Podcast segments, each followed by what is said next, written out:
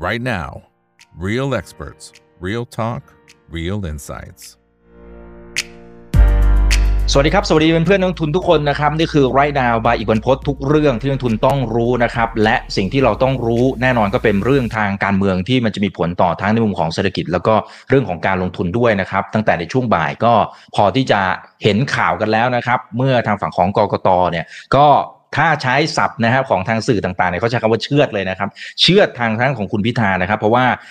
ถ้าไปดูแล้วนะครับก็มีเรื่องของปมนะครับที่เขาไปถือครองหุ้นตัวไอทีวีจำกัดมหาชนก็ เราก็มีการถกแล้วก็พูดคุยกันหลายครั้งนะครับนะฮะแต่ว่าตอนเนี้ยสุดท้ายก็เป็นไปตามคาดนะครับเพียงแต่ว่าถ้าไปมองในมือในมุมของผลกระทบที่มีต่อตลาดเนี่ยต้องบอกว่าค่อนข้างจะพันผวนเลยนะครับในช่วงแรกที่มีมติตรงนี้ออกมาเนี่ยนะครับ สิ่งที่เราเห็นก็คือว่าตลาดนั้นมีจังหวะที่ดีขึ้นไปได้บ้างนะไปประมาณสักเกือบเกือบสิจุดแถวๆนั้นนะครับพอขึ้นไปเสร็จปั๊บตอนช่วงบ่ายเปิดตลาดมาเนี่ยปรากฏว่าเริ่มมีแรงเทขายลงมานะครับแล้วก็ลงไปทดสอบนะครับถ้าเป็นจุดต่ำสุดอยู่ในโซนประมาณสัก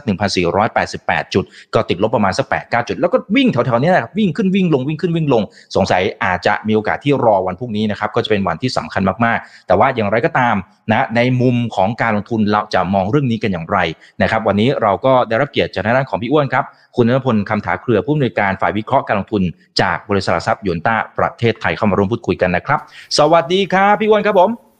สวัสดีครับครับอ่าก็ค่อนข้างจะเดือดพอสมควรนะครับ ส่วนคนไหนที่ อยากสนับสนุนช่องถามอีกกับอีกนะครับก็ไปสมัครได้นะครับที่ตัวเว็บไซต์นะครับทางช่องทางของตัวแคปชั่นตามช่องทางต่างๆทั้ง Facebook แล้วก็ YouTube ทางทีมงานแปะไว้ให้แล้วนะครับ โอเคนะฮะทีนี้มาดูในภาพรวมครับพี่อ้วนคือถ้าไปดู reaction ปฏิกิริยาที่เราเห็นในตลาดเนี่ยอยากให้พี่อ้วนอ่านมิสเตอร์มาร์เก็ตหน่อยว่าคนในตลาดตอนนี้เขามองกันอย่างไรทำไมช่วงแรก ถึงบวกได้หุ้นกลุ่มทุนอาจจะฟื้นหน่อยแต่ช่วงบ่ายก็มีแรงเทเหมือนกันนะฮะครับ ข่าวที่เข้ามาในวันนี้เนี่ยต้องบอกว่ามีความผันผวนนะครับแล้วจริงๆเนี่ยเราก็ประเมินไว้แล้วแหละในช่วงโค้งสุดท้ายของเหตุการณ์อะไรสักอย่างเนี่ยมันมักจะมีความผันผวนแบบนี้เกิดขึ้นนะครับในช่วงเริ่มต้นเนี่ยก็จะมีประเด็นเรื่องของกกตนะครับอย่างที่คุณอีกบอกไปก็คือสรุปแล้วเนี่ยเขานำส่งสารธรรมนูญนะครับให้พิจารณานะครับว่าจะรับเรื่อง กรณีคุณพิธาถือหุ้นสื่อเนี่ยว่ามันรู้อยู่แล้วว่าถือตามมาตาของเขาเนี่ยนะครับแล้วก็ทำให้พ้นมีโอกาสที่จะพ้นสภาพการเป็นสสเนี่ยก็คือให้สารธรรมนูญเนี่ยพิจารณาก่อน ยังไม่ถึงขั้นวินิจฉัยพิจารณาก่อนว่ารับหรือไม่รับนะครับ แล้วพอรับแล้วเนี่ยต้องมีการให้หยุดปฏิบัติหน้าที่สสหรือเปล่านะครับ แล้วก็ต้องใช้เวลาในการวินิจฉัยอีก นะซึ่งในหลาย ๆ กรณีบางครั้งเนี่ยก็ใช้เวลาสั้นนะครับบางครั้งก็ใช้เวลายาวเหมือนกันอย่างของเออคุณธนาธรเนี่ยผมเข้าใจว่าก็ timing คล้าย ๆ กันในช่วงกลางปีแบบนี้นะครับกว่าจะไปตัดสินกัน ก็ในช่วงปลายปีเลยคือเดือนพฤศจิกาปี 62 นะครับเลยทำให้ต้องบอกว่าความผันผวนที่เกิดขึ้นเนี่ยกลายเป็นมีแรงซื้อแบบ buy on fact เข้ามา ในหุ้นกลุ่มทุนขนาดใหญ่ ต้องบอกว่าหน้าหุ้นของตลาดหุ้นไทยมิสเตอร์มาร์เก็ตเนี่ยผมคิดว่าเขาเล่นในซีนารีโอที่เป็นความคาดหวังนะว่าจะเป็น MOU 8พักเนี่ยเดินหน้าจัดตั้งรัฐบาลร่วมกันไปนะครับจะสลับพักไหนขึ้นมาก็แล้วแต่เนี่ยก็น่าจะเป็นเนี่ยแหละเพื่อไทยกับก้าวไกลจับกัน ไปเรื่อยๆนะครับจนกว่าจะถึงวันโหวตนายก แล้วก็ได้นายกไม่ว่าจะเป็นฝั่งไหนก็แล้วแต่ก็คืออยู่ในขั้วนี้ยังไม่ได้สลับขั้วนะครับ เพราะว่าหุ้นกลุ่มทุนขนาดใหญ่ ไม่ว่าจะเป็นโรงไฟฟ้าค้าปลีกสื่อสารนะครับหุ้นชุดพวกนี้นะครับถอยลงมาหมดเลยนะค่อนข้างที่จะ underperform ตลาด นะครับก็แปลว่าเขาเขาเล่นหน้านี้อยู่ ก็คือคิดว่าขั้วนี้น่าจะจัดตั้งรัฐบาลกันได้นะก็เลยทำให้มีความกังวลว่าพอได้แล้วเนี่ยนโยบายจะไปกระทบกลุ่มทุนหรือเปล่าก็เลยขายลดความเสี่ยงกันมาก่อนนะครับ พอมันมีประเด็นนี้เกิดขึ้น ซึ่งประเด็นนี้เนี่ยก็ถูกคาดหมายว่าอาจจะไปลดทอนในแง่ของกระแสการโหวตในวันวันพรุ่งนี้นะครับ ซึ่งขึ้นอยู่กับทางสวเป็นหลักแหละนะครับ เพราะว่าสสเนี่ย นอกจาก 312 เสียงที่เป็น 8พักร่วมกันเนี่ยฝั่งตรงข้ามเนี่ยเขาก็พูดชัดนะครับล่าสุดพักสุดท้ายที่ออกมาให้ความเห็นก็คือทางพักประชาธิปัตย์ก็บอกชัดว่าจะมีมติงดออกเสียงนะครับเลยทำให้ต้องพึ่งเสียงสสวเป็นหลักเลยนะฮะแล้วก็ต้องการถึง 64 เสียงนะครับซึ่งก็ถือว่าถือว่าเยอะนะครับ ตรงนี้มันก็อาจจะมีผลกับการตัดสินใจของทางสวนะครับว่าเหมือน อารมณ์คล้าย ๆ กับมีมนทินแต่จริงๆเขาก็ยังไม่ได้มีมนทินจะใช้คำนี้ก็ไม่ถูกนะแต่ว่าอาจจะมีหมอกควันจางๆมากระทบตรงนี้ครับจะทำให้เปลี่ยนใจหรือเปล่า ซึ่งก็มาในจังหวะที่แบบจะมีการโหวตพอดีก็เลยทำให้ลดทอนโอกาสนะครับสำหรับพรรคก้าวไกลแล้วกันนะก็เลยทำให้หุ้นกลุ่มทุนขนาดใหญ่เนี่ยเหมือน buy on fact กลับขึ้นขึ้นมาก่อนนะครับแต่สุดท้ายก็ไปไหนได้ไม่ไกลนะครับเพราะว่า อันนี้ก็ยังไม่ได้ final นะก็ก็ต้องรอวันโหวตอีกนะครับ ผมว่าตอนนี้ก็ยังไม่มีใครรู้จริง ๆ แหละนะว่าสรุปแล้วเนี่ยผลโหวตจะออกมาทางไหนนะครับ ถ้าเกิดออกมาในทางที่แบบจะสลับขั้วกันจริงๆเนี่ยหุ้นกลุ่มทุนขนาดใหญ่เนี่ยผมคิดว่าคงจะต้องฟื้นไปเร็วกว่านี้แล้วก็มากกว่านี้แล้วนะครับ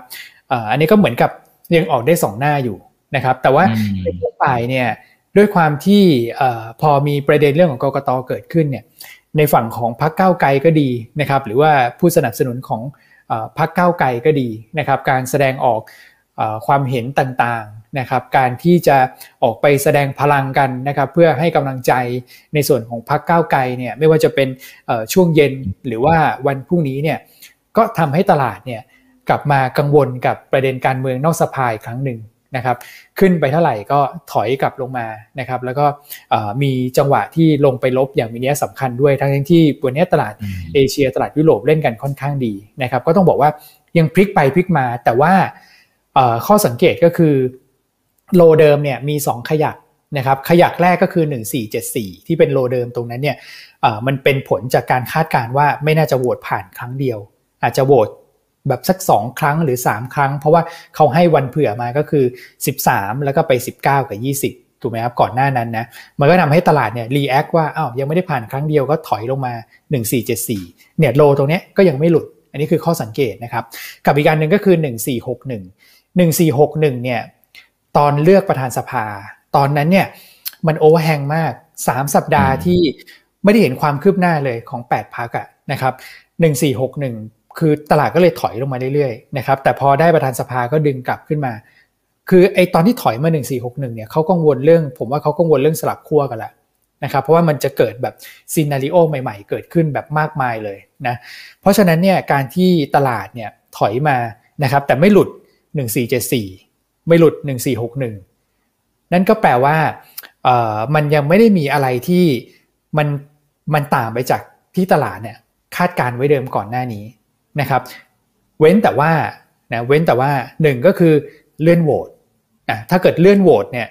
ไม่รู้แล้วโหวตวันไหน ใช้เวลานานแค่ไหนแล้วจะพลิกขั้วหรือเปล่า อันนี้ทำให้ตลาดคิดได้เยอะมีโอกาสที่จะหลุด 2 ก็คือการเมืองนอกสภาถ้าเกิดแรงนะครับผมว่าก็มีโอกาสที่จะหลุด เพราะว่าก่อนหน้านั้นเนี่ย scenario ตรงนี้คนก็อาจจะมีการพูดถึงกันบ้างนะแต่ว่าการให้น้ำหนักยังไม่ได้เยอะนะครับเพราะฉะนั้นเนี่ยมิสเตอร์มาร์เก็ตบอกเราแบบนี้นะครับว่าหน้าหุ้นเขาเล่นกันมา 8พักนี่แหละนะครับ แล้วก็ยังไม่ได้มีอะไรที่แย่เกินไปที่ทำให้แบบเอ่อต้องหลุดความคิดเดิมที่เขาคาดการณ์กันไว้ก่อนหน้านี้ครับ ครับครับเอ่อแต่แต่ทีนี้สิ่งที่เอาเคลียร์ตรงนี้ก่อนนะครับ คือถ้าสมมุติว่าคุณพิธาเนี่ยไม่ได้เป็นสสนะครับ สมมุตินะครับ แต่ยังเป็นนายกรัฐมนตรีได้ใช่ไหมครับ ตามตามเกณฑ์นี้ยังได้ถูกไหมฮะถ้าสมมติเขาบวชผ่านอะไร อันนั้นว่ากันไปนะอ่าแต่ว่าถ้าตามเกณฑ์นี้ได้ถูกไหมฮะ ใช่ครับ ยังได้อยู่ครับ ก็เป็นได้จนกว่าสารรัฐธรรมนูญจะวินิจฉัยลงมาว่าถ้าเขาผิดจริง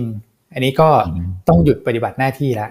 นะครับ แล้วก็มีความผิด1 2 3 4 ก็ว่ากันไปนะครับ ซึ่งตรงนั้นก็จะเป็นกระบวนการสรรหานายกเกิดขึ้น ซึ่งเราก็เคยมีกระบวนการแบบนี้นะครับตอนสมัยคุณสมัครสุนทรเวชก็เคยมีกระบวนการในการสรรหานายก กลางเทอมกันเหมือนกัน ก็ใช้กระบวนการในในส่วนของสภานะครับ ซึ่งพักรัฐบาลอาจจะจับขั้วเดิมกันไว้นะครับ หรือว่าจะสลับขั้วกันก็เคยเห็นภาพนี้มาแล้วนะครับ หรือจะเข้าเงื่อนไขว่าถ้าเกิดเสนอไม่ได้ ก็จะมีช่องทางของรัฐธรรมนูญที่เป็นนายกคนนอกขึ้นมาก็เป็นไปได้นะครับ เพราะฉะนั้นตอนนี้เนี่ยก็ต้องบอกว่าข้อมูลล่าสุดเนี่ยเขาก็จะเสนอคุณพิธา นะซึ่งมีสิทธิ์เสนอได้ปกติ เพราะว่ายังไม่ได้ผิดนะครับแต่หลังจากนั้นแล้วเนี่ยก็จะเป็นนายกรัฐมนตรีที่ต้องรอความชัดเจนต่อไปนะครับมันก็จะเป็นประเด็นโอเวอร์แฮงเหมือนกันนะว่าในแง่ของบทบาทของนายกเนี่ยก็คือมีอำนาจเต็มนั่นแหละนะครับแต่ด้วยความที่ยังมีมนทินตรงนี้อยู่เนี่ยนะครับก็อารมณ์คล้ายๆตอนพลเอกประยุทธ์นะ ที่ตอนนั้นก็เหมือนหยุดปฏิบัติหน้าที่หน้าที่ไปชั่วคราว ก็ทำให้เรื่องการอนุมัติโครงการต่างๆ ตอนนั้นก็ดูเหมือนว่าจะ overhang นิดนึงนะครับ แต่ว่าก็มีแบบรองนายกขึ้นมาช่วยเนี่ยมันก็มันก็ดู smooth ไม่ไม่ไม่ได้มีผลอะไรกับเรื่องของเศรษฐกิจนะครับ แต่ว่าภาพมันก็จะเหมือนแบบ อันนี้ก็คงจะต้องรอเรื่องของกระบวนการศาลนะครับ ถ้าเกิดว่าวันพรุ่งนี้ผ่านได้เป็นนายกรัฐมนตรีแน่นอนนะครับ แต่ว่าจะได้เป็น ยาวนานมากน้อยแค่ไหนก็คือขึ้นอยู่กับศาลเลยนะครับ อืมอืมครับครับ แต่ทีเนี้ยมันก็จะมีหลายตัวแปรอยู่เหมือนกันนะครับ อย่างเมื่อวานนี้เราก็จะเห็นนะครับที่เอ่อประยุทธ์จันโอชานะครับ ก็บอกว่าเอ้ยเดี๋ยววางมือละวางมือทางการเมืองละนะครับ แล้วก็ลาออกนะครับจากรวมไทยสร้างชาติไป แล้วก็คุณหญิงหน่อยก็ timing มันแหมมันมันก็คิดได้หลายอย่างนะว่าเอ๊ะทำไมมันถึงเป็น timing ณจังหวะตรงนี้เลยนะครับ ก่อนที่จะมีการโหวตนายกรัฐมนตรีเนี่ย ไอ้ตรงเนี้ยมันตีความได้แบบยังไงได้บ้างนะครับ แล้วจะมีผลนะครับ ต่อการโหวตในวันพรุ่งนี้ยังไงครับพี่วันคือเขาบอกว่าตีความได้สองด้านเลยนะ ด้านหนึ่งก็คือเหมือนกับรู้แล้วนะว่าอีกฝั่งน่าจะได้นะครับ ก็เลยถอยออกมาก่อนนะเพราะว่าถ้าเกิดไปถอยตอนหลังเนี่ย ผมว่าในในในเชิงของบทบาททางการเมืองอาจจะไม่ได้สวยมากนักนะครับ ก็คือชิงจังหวะถอยมาก่อนเลย พอรู้แล้วฝั่งนู้นได้แน่นะครับกับอีกด้านหนึ่งก็บอกว่าเอ๊หรือว่าถอยมาเพื่อที่จะเปิดทางให้สลับขั้วกันง่ายขึ้น คือผมตั้งข้อสังเกตอย่างนี้นะครับว่าในส่วนของพรรครวมไทยสร้างชาติเองเนี่ยคือในแง่ของอุดมการทางการเมืองเนี่ยผมคิดว่ามีความแตกต่างกับพลังประชารัฐอยู่พอสมควร อย่างพลังประชารัฐเนี่ยสามารถที่จะจับกับขั้วเดิมก็ได้นะก็ขั้วเดิมก็คือรัฐบาลชุดเดิม หรือจะข้ามฟากไปจับกับ เพื่อไทยก็ได้นะครับ เพราะว่าก็มีคนของเพื่อไทยเนี่ยอยู่ในพลังประชารัฐเยอะเหมือนกันนะครับ แล้วเขาก็ค่อนข้างที่จะถ้อยทีถ้อยอาศัยในแง่ของความเห็นทั้งสองพักนี้ต่อกันและกันผมว่าพอสมควรนะครับรวมถึงภูมิใจไทยด้วยนะครับ ก็เหมือนเปิดช่องที่จะจับกับเพื่อไทยได้นะแต่ว่าในแง่ของรวมไทยสร้างชาติเนี่ยจริง ๆ แล้ว ค่อนข้างที่จะคือไม่ใช่แค่พลเอกประยุทธ์อย่างเดียวนะแต่ว่าลูกลูกพักที่เป็นแบบโอ้โหมือขวามือซ้าย หรือว่าแบบ กองหนุนต่างๆเนี่ยค่อนข้างที่จะชัดเหมือนกันนะครับว่าเขาก็ไม่ไม่ได้เปิดช่องไปหาทางเพื่อไทยนะครับในมุมมองที่จะบอกว่าพลเอกประยุทธ์ถอยมานะครับเพื่อให้เกิดการสลับขั้วง่ายขึ้นเนี่ยผมเลยไม่ไม่ได้มองในลักษณะแบบนั้นนะครับผมผมคิดว่ามันไม่ได้มีเป็นตัวแปรที่ทำให้เกิดการสลับขั้วในในมุมมองของผมนะครับ แล้วก็คีย์แมนของฝั่ง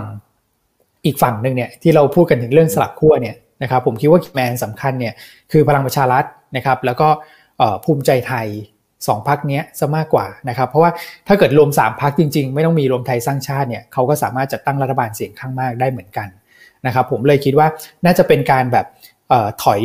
ถอยฉากตัวเองออกมานะครับในในช่วงจังหวะเวลาที่พลเอกประยุทธ์เนี่ยคิดว่าเหมาะสมในทางการเมือง นะครับ ส่วนคุณหญิงหน่อยเนี่ยตอนแรกผมก็คิดว่าคุณหญิงสุดารัตน์เนี่ยคิดว่าไม่น่าจะมีประเด็นอะไรนะนะครับ แต่ก็น่าคิดเหมือนกันนะครับว่าในระดับของคุณหญิงสุดารัตน์เองเนี่ยที่ให้ความเห็นในในโพสต์เนี่ยว่าเป็นรัฐมนตรีมาค่อนข้างเยอะเนี่ยนะครับหนึ่งก็คือว่าโอกาสการเป็นรัฐมนตรีเนี่ยอาจจะยังไม่ใช่ในรอบนี้ไหมนะครับ เพราะว่าเสียงหกเสียงเนี่ยก็อาจจะได้รัฐมนตรีช่วย นะครับกับอีกอันหนึ่งก็คือ ถ้าลองนึกดูนะครับว่าถ้าเกิดเป็นฝ่ายค้านนะครับ แล้วให้คุณหญิงสุดารัตน์ไปไปนั่งสสฝ่ายค้านเนี่ยนะครับ ผมคิดว่าก็ด้วยความที่โอ้โหโปรไฟล์มาขนาดนั้นนะครับ ก็อาจจะอาจจะมองขั้นนี้หรือเปล่านะครับ เราก็เลยเออดูแล้วก็ก็น่าคิดเหมือนกันสำหรับการขยับของของคุณหญิงสุดารัตน์นะแต่กำลังจะบอกว่าการขยับของทั้งสองฝั่งเนี่ยพลเอกประยุทธ์บทบาทเนี่ยลดลงและ ในมุมมองของเราสำหรับการเลือกตั้งรอบนี้นะครับในขณะที่คุณหญิงสุดารัตน์เนี่ยก็อาจจะด้วยเหตุผลส่วนตัวก็ได้นะครับเพราะเสียงรอบนี้มาไม่ได้เยอะมากจริงๆนะครับก็เลยพยายามมองเป็นกลางไว้ก่อนเพราะสุดท้ายเนี่ยก็ต้องไปไปตัดสินกันอีกทีวันพรุ่งนี้แหละนะครับแต่ว่ามุมมองที่เขาคุยกันมันมันก็จะเป็นประมาณนี้ครับตามที่เล่าให้ฟังไปครับ อืมอืมครับอ่าซึ่งเบื้องลึกเบื้องหลังจริงเราก็ไม่มีทางรู้หรอกนะฮะเราไม่ได้อยู่ข้างในเขานะครับ แต่นี้เราพยายามจะจะมองจากสิ่งที่เราเห็นแล้วกันนะครับเพื่อนนักทุนนะครับ โอเค แต่สมมติสมมติว่าเอาเอาวันพรุ่งนี้นะครับ ที่เขาจะมีการโหวตเนี่ยนะฮะเอ่อมันมีซีเนอริโอได้แบบไหนจริงพี่ว่ามีแตะแต่ไปบ้างบางส่วนแล้ว แต่ว่าอยากเอาแบบชัดๆเลยว่าโหวตรอบแรกได้ไม่ได้ อะไรจะตามมาผลกระทบหุ้นชุดไหนอะไรยังไงนะฮะมันจะมีซีเนอริโอฉากทัดในรูปแบบไหนบ้างนะครับ จะได้ตั้งรับถูก นะครับครับเเราประเมินไว้ 3 แนวทางนะครับ คือวันพรุ่งนี้คิดว่าตลาดเนี่ยนิ่งเลยนะครับ แล้วผมเชื่อว่าข้อมูลข่าวสารที่เกิดขึ้นเนี่ยมันมันจะเป็นโทนที่แบบกดดันในฝั่งของพรรคก้าวไกลซะมากกว่านะครับ เพราะว่าพรุ่งนี้มีแคนดิเดตนายกคนเดียวนะครับนั่นหมายความว่าคนเดียวนะครับ ต่อสู้กับโอ้โห ในสภาเนี่ยเจ็ดร้อยห้าสิบท่านนะถ้าเกิดว่า แบ่ง 250 บวก 188เนี่ยก็ 400 กว่านะครับที่ไม่เห็นด้วยคือคือที่อยู่ฝั่งตรงข้ามและตอนนี้เนี่ยค่อนข้างหนักหนาสาหัสสำหรับวันพรุ่งนี้เพราะฉะนั้นข้อมูลข่าวสารที่ออกมาก็คือ น่าจะเป็นการโจมตีนโยบายของพรรคก้าวไกลเป็นหลักแหละนะครับ ในแง่ของผลกระทบของตลาดเนี่ยด้วยความที่ต้องรอการโหวตแล้วจะเกิดขึ้นในช่วง5โมงเย็นซึ่งตลาดปิดไปแล้วเนี่ยผมคิดว่าอาจจะเห็นการลดความเสี่ยง ลงมานะครับก็คงเป็นลักษณะไซเวย์ทูไซเวย์ดาวที่เรามองนะครับแต่ถ้าเกิดว่าการโหวตวันพรุ่งนี้นะครับเรามองสินสามซีนารีโอเนี่ยหนึ่งก็คือถ้าเกิดโหวตผ่านได้ในครั้งเดียวนะครับก็คือผ่านเลยนะคุณพิธาได้เป็นนายกเนี่ยถามว่าวันศุกร์ตลาดจะตอบรับอย่างไรนะครับเรามองว่าตลาดจะตอบรับเชิงบวกขึ้นมานะครับหนึ่งก็คือจบสักที นะครับเราได้รัฐบาลแล้วแหละนะครับหน้าตาแต่ละกระทรวงจะเป็นยังไงเดี๋ยวค่อยดูกันนะครับแต่การที่พักก้าวไกลจับกับเพื่อไทยไปนะครับแล้วก็เพื่อไทยเนี่ยเก่งทางด้านเศรษฐกิจในมุมมองของตลาดเนี่ยผมคิดว่าในแง่ของฟันโฟเนี่ยที่ขายไปเนี่ยก็น่าจะเห็นแรงซื้อกลับเข้ามานะครับแต่ว่าการตอบรับเชิงบวกเนี่ยอาจจะไม่ได้เยอะนะครับคืออย่างถ้าเกิดว่าเป็นภาวะปกติเนี่ยนะครับไม่ว่าจะเป็นเพื่อไทยหรือว่าแม้แต่สมัยตอน พลเอกประยุทธ์ก็ดีนะตอนปี 62เนี่ยพอโหวตนายกปุ๊บตลาดบวกประมาณสัก 5%ในช่วง 1 เดือนเลยคือเดือนมิถุนาปี 62นะครับแต่ถ้าเกิดว่าเป็นฝั่งก้าวไกลขึ้นมาได้เนี่ยผมคิดว่าอาจจะลดทอนนิดนึงก็อาจจะบวกประมาณสัก 3%ที่ลดทอนไปก็คือหุ้นกลุ่มทุนขนาดใหญ่เนี่ยอาจจะยังไม่ได้ขึ้นมาด้วยนะครับเว้นแต่ว่าเราเห็นแล้วว่าเจ้ากระทรวงของพลังงานเป็นใครนะครับสื่อสารเป็นใครนะครับรวมถึงพวก ที่จะกระทบกลุ่มทุนขนาดใหญ่เนี่ยนะครับรัฐมนตรีต่างๆเนี่ยที่เกี่ยวข้องกับด้านเศรษฐกิจนั้นเป็นใครนะครับถ้าเกิดว่าชัดเนี่ยก็อาจจะเห็นแรง buy on fact ตามกลับขึ้นมา แต่ว่าไม้แรกที่บวกเนี่ยยังไม่ได้บวกแล้วกลุ่มไหนจะมาล่ะนะครับก็คือธนาคารพาณิชย์นะครับค้าปลีกนะค้าปลีกเนี่ยเป็น sector ที่ผมคิดว่าถูกพูดถึงน้อยกว่าพวกโรงไฟฟ้าและสื่อสารนะครับแล้วก็กลุ่มพวกอาหารเครื่องดื่มนะครับกลุ่มท่องเที่ยวโรงแรม อันนี้ก็จะเป็นกลุ่มที่นักลงทุนต่างชาติชอบนะครับ ผมเชื่อว่าสถิติจะเหมือนเดิมก็คือ พอหลังการเมืองนิ่งเนี่ยนะครับนักลงทุนในประเทศมักจะเป็นคนขายออกไปขายทำกำไรออกไปนะครับ เพราะว่าซื้อดักกันก่อนหน้านะครับคนที่จะมารับไม้ต่อก็จะเป็นนักลงทุนต่างชาติมากกว่านะครับ เพราะว่าเขาขายลดความเสี่ยงปีนี้เนี่ยไปตั้งแต่ต้นปีเนี่ยคือ1นึ่งแสนล้านบาทนะครับก็มีโอกาสที่โฟลเนี่ยจะไหลกลับเข้ามาในช่วงที่เหลือของปีนี้นะครับอย่างรอบที่แล้วเนี่ยตอนมิถุนาปี 62 ที่โหวต นายกผ่านปุ๊บโฟลเข้ามาเนี่ยเดือนเดียวเดือนมิถุนายนเนี่ยสี่หมื่นเจ็ดพันล้านนะครับเดือนกรกฎาเข้ามาประมาณสักสองหมื่นกว่า รวมแล้วก็เกือบเจ็ดหมื่นล้านที่เข้ามาในช่วง2เดือนนะครับผมก็คิดว่ามันมีความเป็นไปได้นะถ้าเกิดว่าออกมาซีนารีโอแรกนะครับถ้าเกิดซีนารีโอที่2ล่ะโหวตไม่ผ่านนะครับโหวตไม่ผ่านเนี่ยขอขอนิดนึงแล้วกันก็คือนัดวันโหวตมาเลยนะครับ ไม่ใช่ว่าโหวตไม่ผ่านแล้วปล่อยไหลนะ เพราะว่าสภาตกเถียงกันมากแล้ว เดี๋ยวต้องมานัดประชุมกันใหม่ อันนี้ก็อาจจะทำให้ตลาดเนี่ยถอยลงมาลงมาเยอะหน่อยนะครับ แต่ถ้าเกิดว่าโหวตไม่ผ่าน แล้วบอกว่าเดี๋ยว 19-20 มาเจอกันนะครับ ซึ่ง 8 พักเนี่ยเขาก็คงจะต้องไปคุยกันแหละนะว่าจะเสนอชื่ออคุณพิธาเหมือนเดิม หรือว่าจะสลับมาเป็นแคนดิเดตจากพรรคเพื่อไทย อย่างเช่นคุณเศรษฐาหรือว่าคุณแพทองทานอย่างเงี้ยนะครับ ตรงนั้นเนี่ย ตลาดเนี่ยอาจจะถอยมาก่อน เพราะว่าไม่รู้ว่าตกลงแล้วจะเสนอใครถูกไหมครับ ถ้าเสนอท่านเดิมเนี่ยคุณพิธาเหมือนเดิมโอกาสผ่านก็ไม่ได้อีกเพราะว่ารอบแรกก็ไม่ผ่านอยู่แล้ว แต่ถ้าเกิดสลับมาเนี่ยมีลุ้นไหมก็อาจจะมีลุ้นมากขึ้นนะครับ การถอยในวันศุกร์เนี่ยนะครับ อาจจะถอยแล้วก็ดาวไซด์ไม่ได้เปิดกว้าง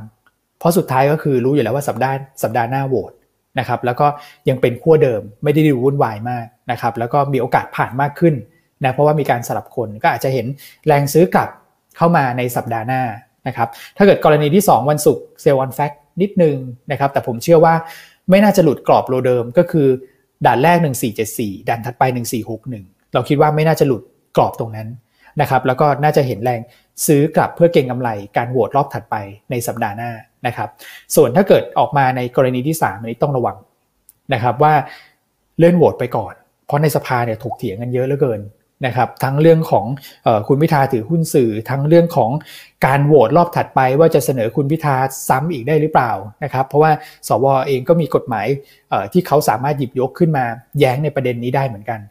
นะครับถ้าเกิดว่าการประชุมสภามันยุ่งยากมาก แล้วบอกว่าให้เลื่อนออกไปก่อนเลย ไปคุยแต่ละวิปเนี่ยไปคุยกันให้ได้ก่อน อันนี้มันจะ overhang แล้วตลาดพอเข้าสู่ mode overhang เนี่ยมันไหลอย่างเดียวนะครับและสิ่งที่ตามมาก็คือเรื่องของการเมืองนอกสภานี้ ก็ ประมาทไม่ได้ มองข้ามไม่ได้นะครับ ก็มีโอกาสครับ ถ้าเกิดว่าเกิดกรณีที่3เนี่ยอาจจะเห็นการถอยแล้วก็หลุด low เดิมไปก่อนในสัปดาห์หน้านะครับหนึ่งสี่หกหนึ่งผมคิดว่าอาจจะรับไม่อยู่นะครับ เราให้เป็น3 scenario ไว้แบบนี้นะครับ แต่จะบอกคุณอิกและนักลงทุนครับว่า ไม่ว่าจะออก scenario ไหนนะครับ ในแง่ของการโหวตนะครับรวมถึงเรื่องของการจัดตั้งรัฐบาลด้วยจริง ๆ เราก็มีการทำเป็นข้อมูลมาเหมือนกันว่าถ้าเกิดก้าวไกลบวกกับเพื่อไทยและก้าวไกลเป็นนายกเนี่ยตลาดบวกเท่าไหร่นะครับ2-3%ในช่วง1เดือนหลังโหวตถ้าเกิดว่าก้าวไกลจับกับเพื่อไทย แต่ว่าเพื่อไทยขึ้นมาเป็นนายกเนี่ยอาจจะบวกได้ประมาณสัก3-5%นะครับตามสถิติในอดีตที่เพื่อไทยเคยได้เป็นรัฐบาล แต่ถ้าเกิดการสลับขั้วเนี่ยอาจจะเห็นจังหวะการถอยออกมาก่อน ประมาณสัก 2-3%ในช่วง 1 เดือนหลังจากตั้งจัดตั้งรัฐบาลขึ้นอยู่กับการควบคุมเหตุการณ์ในเรื่องของการเมืองนอกสภาได้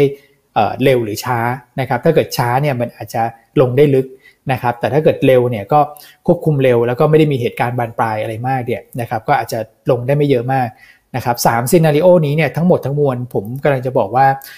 ออขอให้ได้รัฐบาลนะครับนะครับเพราะว่าถ้าเกิดได้นายกได้รัฐบาลเนี่ยตลาดจะตอบรับเชิงบวก ในรูปแบบนี้นะครับ แล้วก็อีกประเด็นหนึ่งครับ ก็คือในช่วงที่มีการเลือกตั้งในแต่ละปีครับ ถ้าเกิดเราย้อนกลับไป ปีที่มีการเลือกตั้งคือ ผมใส่กล่องสีขาวไว้นะครับ จะเห็นได้ว่าตลาดหุ้นไทยเนี่ยปิดในปีนั้นเนี่ยใกล้เคียงกับที่เปิดนะครับ คือบวกลบนิดหน่อย ไม่ได้เยอะแต่ไส้เทียนเนี่ยผันผวนมาก เห็นไหมฮะไส้ไส้เทียนเนี่ยค่อนข้างกว้างก็แปลว่าโอ้โหสวิงแรงมากเลย ในในปีที่มีการเลือกตั้ง คือการเลือกตั้งนี่เป็นสีสันของตลาดหุ้นไทยจริงๆ แต่ว่าพอได้รัฐบาลแล้วเนี่ยตลาดในปีนั้นเนี่ยรีเทิร์นไม่ดีนะนะครับ แต่รีเทิร์นไม่ดีก็ไม่แย่สถิติที่ผ่านมาคือไม่แย่ครับ จะปิดใกล้เคียงเปิด ลบก็ลบนิดหน่อย แต่เนี่ยเราลบอยู่ 10% year to date นะครับผมก็เลยมองว่าถ้าเกิดเราทำใจเป็นกลางมองภาพกว้างๆนะครับว่าการเมืองเนี่ยอยู่คู่กับการลงทุนมา อยู่คู่กับตลาดทุนไทยเนี่ยมาช้านานแล้วนะครับภาพสถิติตรงนี้ผมก็ยังคาดหวังว่าจะได้เห็นนะครับก็ขอให้แบบการเมืองนอกสภาไม่แรงเนี่ยผมเชื่อว่าจะเหมือนสถิติในอดีตที่น่าจะมีการดึงกลับไปนะครับอาจจะไม่ได้แบบไปใกล้เคียงกับที่เปิดนะเขาเปิดอยู่ประมาณสัก 1650 บวกลบแถวๆนั้นเนี่ยนะครับผมขอแค่กลับไปแบบเออเป็น ทิ้งทิ้งไส้เทียนเยอะๆนะครับ แล้วก็เป็นแท่งเทียนที่แบบบางๆหน่อย แถวประมาณใกล้ๆพันหกแค่นี้ก็ก็ถือว่าโอเคสำหรับตลาดหุ้นไทยละนะครับอันนี้ก็เป็นภาพกว้างๆแล้วกันว่าสุดท้ายเนี่ยมันอาจจะคือช่วงสั้นผันผวนนะครับ แต่พอได้นายกได้รัฐบาลเนี่ยภาพนี้ยังไงก็ต้องเกิดนะครับ อืมครับอ่าโอเค ภาพรวมถ้าตามสถิติมันมีโอกาสที่ดึงกลับนะครับ แต่ว่าถ้าสมมติเป็นซีนารีซีนารีโอแรกนะครับที่ที่สมมติโหวตครั้งแรกผ่านปั๊บนะฮะแล้วดูเหมือนพี่อ้วนก็บอกว่าเอ้ยมันมีโอกาสที่จะลุยนะครับ น่าจะลุยต่อไอ้ตรงเนี้ยนักทุนบู๊บู๊เต็มที่เลยไหมครับไอ้ที่แบบเราอึดอัดอึดอัดกันมานานเนี่ยหลาย ๆ เดือนเนี่ยสามารถจัดเต็มซื้อกลับขึ้นไปได้เลยไหมหรือถ้าเป็นกรณีที่ 3 ที่ worst case จริง ๆ ที่มันหลุดโลเดิมไป1 4 7 4 1 4 6 1เนี่ยนะครับไอ้ตรงนั้น เราเราไปก่อนไหมฮะ เราพักก่อนเลยไหมครับ แล้วเดี๋ยวว่ากันหรือจริง ๆ เป็นโอกาสคือผมมองว่าถ้าเกิดเอ่อออกมากรณีที่หนึ่งนะครับ ลุยนะครับ ยังไงก็ลุย เพราะว่าเอ่อมันมันชัดแล้วแหละนะครับ ถ้าเกิดว่ามีอะไรมามาขัดขายอีกผมคิดว่าอย่างกระบวนการในการพิจารณาของสารรัฐมนูญคงคงไม่ได้แบบเร็วขนาดนั้นนะครับ ก็คงจะเว้นช่วงสักพักหนึ่ง เพราะฉะนั้นเนี่ยปัจจัยรบกวนที่จะเข้ามา ที่จะมามาสกัดกันอีกครั้งเนี่ยผมคิดว่าคงไม่ได้เกิดขึ้นเร็ว ก็จะมีรูมให้ตลาดเนี่ยได้บวกตามสถิติที่เกิดขึ้นนะครับหเดือน3-5%ก็ก็ว่ากันไปนะครับ ซึ่งชุดหุ้นเนี่ยผมคิดว่าเราเอาหุ้นต่างชาติไปก่อนนะครับ เพราะว่าโฟลเนี่ยน่าจะเข้ามารับกับเรื่องของการโหวตนายกนะครับ ก็จะเป็นกลุ่มแบงค์นะครับ กลุ่มพลังงานนะครับ กลุ่มค้าปลีกนะฮะผมผมมองเป็นประมาณสัก แล้วก็กลุ่มท่องเที่ยวอาจจะไม่ได้มองเหมือนสถิติในอดีตนะครับว่าปี 62 เนี่ยกลุ่มพวกนี้จะขึ้น เพราะมันมันก็จะมีบาง sector นะครับอย่างโรงไฟฟ้าเนี่ยเราขอรอดูก่อนนะครับว่าใครเป็นรัฐมนตรีพลังงาน เดี๋ยวค่อยมาว่ากัน ถ้าเกิดเป็นของก้าวไกลอาจจะ overhang แต่ถ้าเกิดเป็นของเพื่อไทยอาจจะ buy on fact กลับขึ้นมาไปซื้อตอนหลังเนี่ยทันนะครับกับอีกกลุ่มนึงก็คือกลุ่ม Finance อันนี้เรายังกังวลกับภาพใหญ่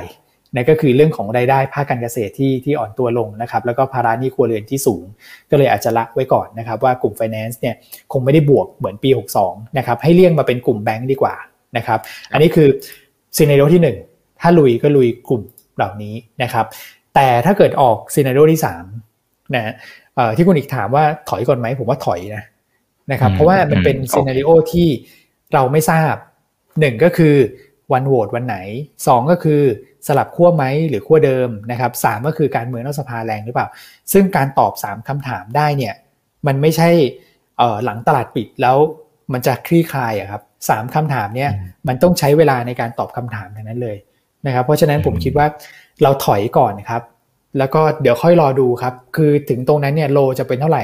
ต้องไปวัดเลเวลใหม่อีกนะครับเพราะถ้าเกิดออกหน้านี้ผมว่า 1461 เอาไม่อยู่แน่นอนหลุดนะครับ อืมอืมครับ อ่า โอเค ได้ครับ ทีนี้ขอสักสองนาทีครับพี่อ้วนนะครับ คือถ้าสมมติว่าศาลท่านเนี่ยตัดสินว่าผิดนะครับ หมายถึงว่าคุณพิธาถือแล้วก็ผิดร่างไปนะครับ แล้วต้องลงจากตำแหน่งนายกเนี่ย มันมีโอกาสที่เกิดซีนารีโอเช่นถึงขั้นยุบพักอะไรขนาดนั้นไหม คือเราเราไม่ได้บอกมันจะเกิดนะ เราแค่อาจจะอาจจะเผื่อไว้นิดนึงอะตามที่หลายฝ่ายเขาวิเคราะห์กันเนี่ยนะครับ หรือแม้กระทั่งถ้าการเมืองนอกสภาที่มันแบบสมมติมันหนักหน่วงมากขึ้นเรื่อยๆเนี่ย ในมุมของต่างชาติเขาจะเขาจะมองอย่างไร คือที่ถามเพราะว่ามันมันเกิดขึ้นหลายลูปแล้วครับพี่อ้วนคืออีกอีกนัยยะหนึ่งเขาก็เอ้าก็เป็นเรื่องปกติหรือเปล่า สุดท้ายมันอาจจะไม่ได้ไม่ได้เหมือนกับว่าน่ากังวลขนาดนั้นไหมพี่อ้วนมองไงอ่าสองคำถามสั้นๆครับ ครับเอ่อคำคำถามแรกเนี่ยคือถึงขั้นยุบพักไหมเนี่ยนะครับกกตเคยให้ข้อมูลไว้นะครับว่าอันนี้เป็นเหตุเฉพาะตัวนะครับก็คงไม่ถึงขั้นว่าจะไปยุบพัก นะครับด้วยด้วยเงื่อนไขที่เขานำเสนอเอเรื่องของกรณีของคุณพิธาขึ้นไปเนี่ยเราคิดว่าคงไม่ได้แรงถึงขั้นยุบนะครับส่วนเรื่องโฟล์เนี่ยนะแม้ว่าประเด็นการเมืองกับเรื่องของความขัดแย้งทางการเมืองจะอยู่คู่ประเทศไทยมามาช้านานนะครับ แต่ด้วยความที่ต้องบอกว่าในในช่วงนี้เศรษฐกิจเราเนี่ยที่เราพึ่งพาเยอะที่สุดเนี่ยก็คือเรื่องของภาคการท่องเที่ยวนะครับ แล้วภาคการท่องเที่ยวเนี่ยถ้าเกิดเป็นอะไรไปเนี่ยมันกระทบกับเศรษฐกิจอย่างมีนัยสำคัญอย่างที่เคยเกิดขึ้นในช่วงของโควิดระบาดองค์ประกอบอื่นอื่นๆเนี่ยเราคาดหวังได้ยากมากนะครับรัฐบาลเป็นสุญญากาศเนี่ยการกระตุ้นการบริโภค ซึ่งฐานสูงอยู่แล้วเนี่ยทำได้ยากการลงทุนภาคเอกชนก็ไม่เกิดขึ้นนะครับการลงทุนภาครัฐก็ไม่มีนะครับแล้วถ้าเกิดว่ามีการชุมนุมอีกนะครับมีเรื่องของการเมืองนอกสภาที่แรง แล้วมันไปสกัดเรื่องของการท่องเที่ยวที่กำลังจะบูมมา แล้วเป็น ตัวตัวแปรสำคัญในการช่วยเศรษฐกิจบ้านเราอยู่นะตอนนี้เนี่ยผมคิดว่าเราอ่านแค่นี้นะครับถ้าเกิด fundamental ภาพใหญ่มันไม่ได้อะยังไงเขาก็ถอย คือ timing บาง timing เขาอาจจะไม่ได้ถอยมาก ถ้าเกิดว่าเศรษฐกิจดีแล้วเขาประเมินว่าสถานการณ์มันไม่แรง อย่างที่เคยเกิดขึ้นตอนอในช่วงผมเข้าใจว่าประมาณสักโควิดมามามาใหม่ๆนะครับ ตอนปีหกสามหกสี่เราก็เคยมีมีการชุมนุม ของกลุ่มคณะรัษฎรเกิดขึ้นในหลาย ๆ รอบอย่างเงี้ยโฟล์ก็ไม่ได้ถอยเยอะนะครับในช่วงนั้นก็คือเขาอาจจะประเมินแล้วว่าไม่ได้ไม่ได้แรงมากนะครับแล้วก็ยังไม่สามารถที่จะไปลดทอนเสถียรภาพของรัฐบาลได้นะครับแต่ว่ารอบนี้ถ้าเกิดเขาประเมิน fundamental ก็ไม่ได้นะครับแล้วก็ความรุนแรงมันมีโอกาสที่จะยืดเยื้อนะครับแล้วก็กระทบกับเรื่องของการจัดตั้งรัฐบาลที่ถ้าเกิดว่าคือเราไม่มีรัฐบาลด้วยมันก็เศรษฐกิจจะจะ overhang ไปนาน นะครับผมคิดผมให้ภาพอย่างนี้แล้วกันว่า flow ที่ไหลออกเนี่ยเขายังไหลไม่หมด ปีที่แล้วซื้อ 2 0 0แสนนะครับปีนี้ไหลแสนหนึ่งไหลออกไปแสนหนึ่งทุก 1 0,000 บาทที่เขา1 0,000 ล้านบาทที่เขาขายเนี่ยทำให้เซ็นดิ้เด็กปรับตัวลงได้โดยเฉลี่ยนะครับประมาณสัก 10 จุด นั่นหมายความว่าซื้อ 2 0 0แสนขายไปแสนหนึ่งเหลืออีกแสนหนึ่งนะครับเราก็ลองกระทบตัวเลขมานะครับถ้าเกิดว่าขายแสนหนึ่งทุกแสนหนึ่งก็คือ 100 จุดก็ก็เป็นไปได้ นะครับ อันนี้คือรูมที่เขามีโอกาสจะขายได้นะผมมองว่ามันต่อให้ชินแล้วแต่สถานการณ์ตัวนี้มันมันไม่ปกติแล้วก็ไม่เอื้อต่อการที่จะแบบจะยืดเวลาเกินไปอย่างมากครับ มันจะกระทบกับเศรษฐกิจและการลงทุนเยอะยังไงเขาก็เขาก็ไปครับผม ครับอ่าเพราะฉะนั้น เดี๋ยวรอติดตามกันนะครับ มันยังเต็มไปด้วยความไม่แน่นอนนะครับ และการลงทุนนะครับ อย่างวันนี้นะฮะก็น่าจะปิดแถวๆประมาณสัก 1490แถวๆนี้ก็วิ่งไปวิ่งมาอยู่นะครับพรุ่งนี้น่าจะเป็นจุดหมุดหมายที่สำคัญนะครับ เดี๋ยวยังไงถ้าออกหน้าไหนยังไง ก็เดี๋ยวจะเรียนเชิญหาโอกาสเรียนเชิญพี่อ้วนเข้ามาวิเคราะห์กันแบบนี้นะครับ วันนี้ขอบคุณมากครับพี่อ้วนครับได้ครับ ยินดีครับ ขอบคุณคุณอีกเช่นกันครับครับส่วนครั้งหน้าจะเป็นเรื่องไหนเดี๋ยวรอติดตามนะครับ นี่คือไรนาวบายอิบันพศทุกเรื่องที่นักทุนต้องรู้ครับ สวัสดีครับ